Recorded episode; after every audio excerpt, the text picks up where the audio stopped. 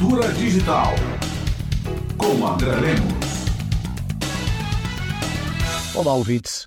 Como prometido na semana passada, eu vou comentar sobre o uso da inteligência artificial no comercial da Volkswagen, utilizando a imagem de Elis Regina a partir de uma modelo e a justaposição da sua imagem e voz pela tecnologia conhecida como Deepfake. A tradução livre é muito interessante, falsidade profunda. Elis morreu em 1982 e aparece cantando ao lado da filha, Maria Rita, dirigindo o carro que é o objeto do comercial. Muito se falou da beleza da peça, do encontro emocionante e impossível da filha com a mãe morta, cantando juntas, com o absurdo do uso da imagem de Elis junto com a letra de Belchior, que foram ambos opositores do regime militar, utilizados por uma empresa colaboradora da ditadura. Também do perigo de misturar realidade e ficção, pois as novas gerações podem não saber quem é Elis Regina e que ela estaria morta. Sim, eles passam muito tempo vendo coisas engraçadas no TikTok. Sobre esse aspecto, o CONAR, Conselho Nacional de Autorregulamentação Publicitária,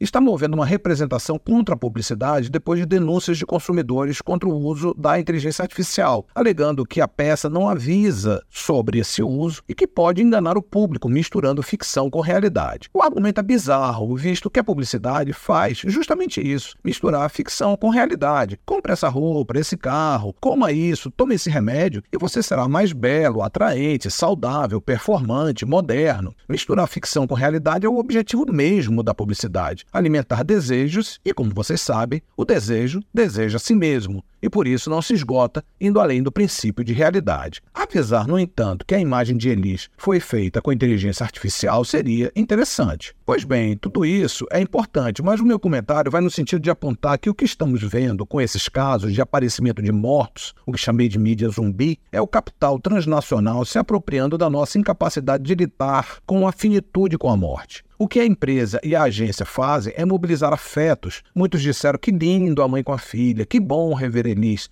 para vender produtos. Isso tem acontecido com outros autores, atores, cantores, em diversos domínios. Por exemplo, John Lennon foi resgatado numa nova música dos Beatles. Renato Russo já apareceu cantando música sertaneja. Atores mortos aparecem em filmes, como Rachel em Blade Runner, como Paul Walker em Velozes e Furiosos, ou Peter Cushing em Rogue One.